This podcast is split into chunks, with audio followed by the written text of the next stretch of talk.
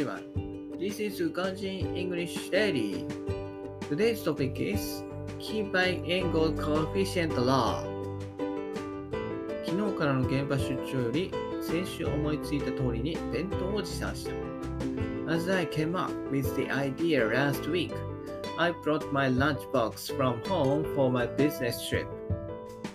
ご飯は入れずに実家に遊びに行った時にもらったカップ麺とゆで卵、納豆を保冷バッグに入れていった。I put boiled eggs and natto into the box instead of rice and picked up the instant noodles that was given to me by my parents.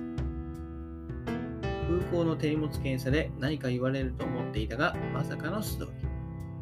Since the box was in the cooler bag with ice packs, I expected to be questioned at the security check in the airport. However, it turns out I was able to pass through without questioning.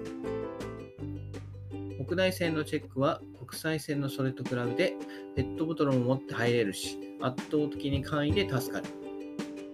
Baggage inspection for domestic flights was very light and is very friendly for tourists because I can bring a bottle of drinks through the security gates.